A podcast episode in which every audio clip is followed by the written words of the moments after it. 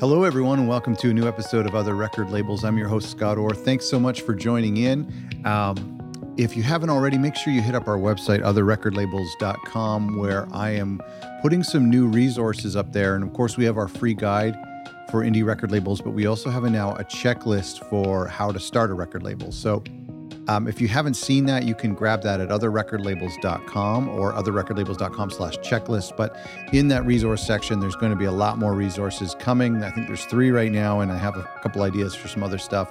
Um, I want to talk today um, about kind of something that stuck with me when we did an interview with Philip of Zed Tapes. Um, Zed Tapes, or as our American friends call it, Z Tapes, um, is this incredible label that's been around for um, a couple years, a few years, and they have um, they're very prolific. Um, Philip has an extensive catalog, and and most of his cassettes are sold out. I went to get a couple just the other day, and and some of the ones that I was looking for are gone. Um, and so they they they do tapes really well, and um, they've been doing that for for a while, and they're highly respected and, and loved. And in the interview was quite popular. When I was listening back to the interview, actually, when I did the interview a couple months ago, something stood out to me right away because I asked I, I asked Philip, and I, this is what I want to talk about today. I want to talk about the the concept of uh, as as a label owner, as running a label or starting a label, is not to do everything. Don't do everything. Not to feel that pressure that every single facet of the music industry is something that we need to learn and figure out. Um, that's not necessarily the case, and something this is very similar to what we talked about when I did a recap from the Asian Man records about managing expectations. But today I want to talk about that pressure that we put on ourselves or that maybe even other people or artists put on us to figure everything out.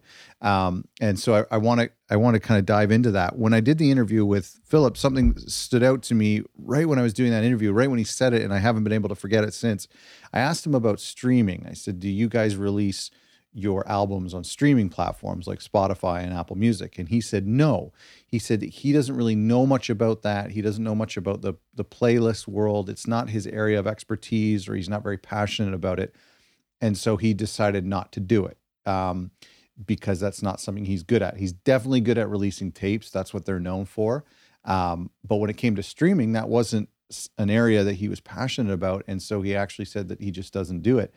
I thought that was really like respectful of the artist and it take that took a lot of guts for someone and a lot of humility for someone to say i'm there's actually something i'm just not going to do because i don't know how to do it or i'm not good at it. It's not my area of expertise and so i'm going to leave it. So many of us try to do everything. We try to just hustle hustle make make sure we check all the boxes and do things even if we're not good at it. And i think that's a problem and i think that there's a really good um, lesson to be learned here from this episode where um, this episode that the interview with with Zed Tapes, and by the way, you should listen to it. It, it was really fun to to do.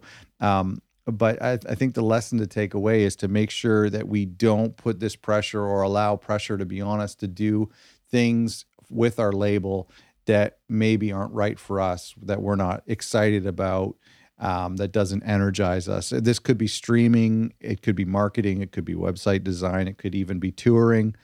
Um, here I want to talk about real quick. I don't want to take too much of your time, but here's how to avoid feeling like you need to do everything and to be everything with your label. There's three things I want to say. I hope you find them helpful. Uh, it was helpful for me as a reminder. Um, you know, there's a lot of quotes about saying no and why saying no is good for business, and and it's something that as a business owner that you need to learn how to do. Um, the first thing is to not compare yourself to other labels. This is a huge thing, and I think we should do a whole episode on on it. And, and Instagram and Twitter really doesn't help with everything. But there's a there's a huge temptation to compare ourselves to other labels. I do it all the time. I'm following a label and they're more prolific than I am, or they have a certain kind of release that I'm jealous about, or they're doing seven inches. So now I think maybe I should do seven inches, or they're doing more vinyl than they used to. So now I feel pressure to do more vinyl. Maybe they're doing cassettes. My audience doesn't like cassettes, but I'm jealous of this label because they're doing cassettes and they look so cool. So I start to do that too. There's all these different things, or maybe they have like a an Instagram strategy, or maybe now they're doing live streaming, or maybe they're hosted a music festival in their city. There's all these things that maybe aren't my area of expertise and aren't something that I'm deep down truly passionate about, but I'm feeling this peer pressure that social media puts on me. Um, because I'm comparing myself to other labels. That's how you really get into a situation where you are doing something that you aren't totally passionate about. Sorry, I got to fix my mic here. It's it's sagging and drooping a little bit. Um, so really, you know, uh, that that is one of the the biggest things, and I've found myself comparing myself to my label to other labels and thinking maybe we should do this, and that's just no way to be creative. Competition is the opposite of creativity. So try never to think like that. Identify areas. This is the second one. Identify areas of the music industry that you aren't good at. So first of all, we need to stop and say, okay, I'm not going to compare myself to other labels. And I need to, and this is what Philip did. He, he said that streaming was just not for him. Um, and it's, he doesn't have anything against streaming. Um, but it's, you know, he had mentioned in the episode that this just necess- wasn't necessarily one of his area of expertise. And so we need to quickly sit down with a pen and paper, meditate for a couple of minutes and think of what are the areas that I'm not passionate about? What are the things that I'm really not good at?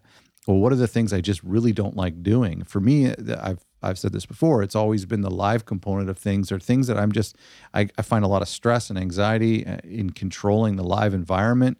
I don't like staying out late. I don't like leaving my house.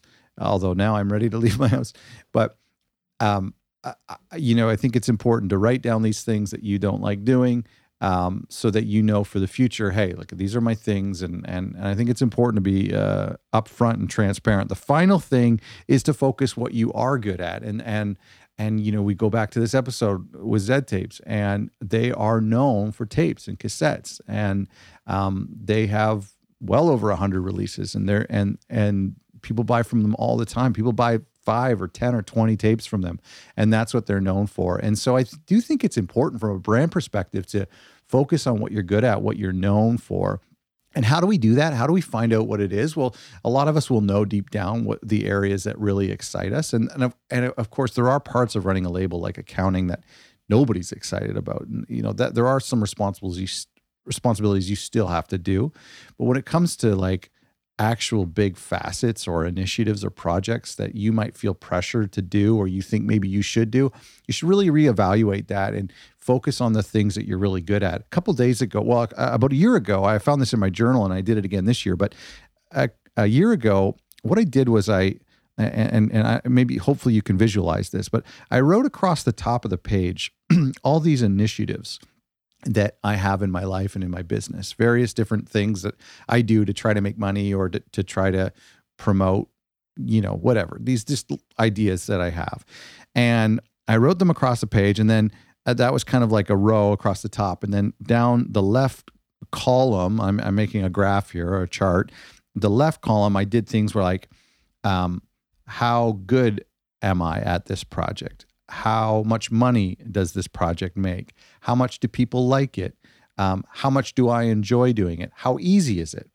Um, and so I, I did all these categories, like five different categories. And then I, I wrote a score for each project. So, say for like the podcast, it's like, am I good at it? Well, I don't know. Maybe let's say like a seven out of 10.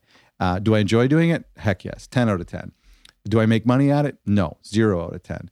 Um, do people enjoy it? Yeah, I think so. So far, eight out of 10.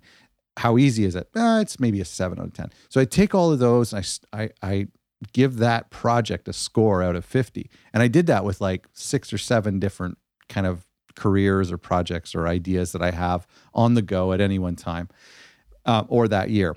And what that does is that data actually gives you like a quantifiable answer as to what are the things that I should be focusing on. There's these things that I do that I have as part of my label or part of my my life that actually I don't enjoy that doesn't get a good response, doesn't make money and and and kind of coming up with the score for each one of these projects, you can really fear find what are the one or two things I should be narrowing down. So you might you don't have to go that elaborate, but there might be ways for you to figure out um, what are the things that you're really good at. For a lot of us, we we know already. Uh, it doesn't take much for us to to figure out. But I just want to encourage you with that. That that really stuck in my mind. And and again, we did this interview a couple months ago, and I haven't. That has not left my mind. And when this episode was coming up, we were going to release it. I knew this was something I wanted to talk about because it really stood out to me. I mean, streaming and Spotify is so popular, and and for some people, it shows promise with you know going after playlisters but so for philip to say we're not doing that because that's not my area of expertise and i don't want to mislead the bands i thought that was incredibly humble and, and incredibly wise and i just thought it was a great business move to help manage people's expectations and and to help manage your own stress so just I hope that's an encouragement for you. I hope you find that helpful. Don't spend money on things that don't make money.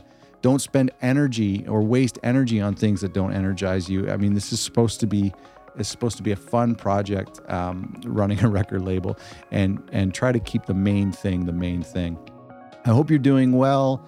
Um, I, I, I, I know it's tough, and I hope there, there's a, a light at the end of the tunnel. I'm I'm ready to go to a gig, and I don't even like going to shows, but right about now, I could stand to go for a show, no matter how late it goes, no matter how cold the venue is. I, would go at this point. Um, thanks for listening. Thanks for watching. Um, go to our website to check out our previous episodes. You can email me too if you have any thoughts or questions at podcast at otherrecordlabels.com. And you can go to our website, otherrecordlabels.com, for all of the resources we have there. Thank you so much for tuning in.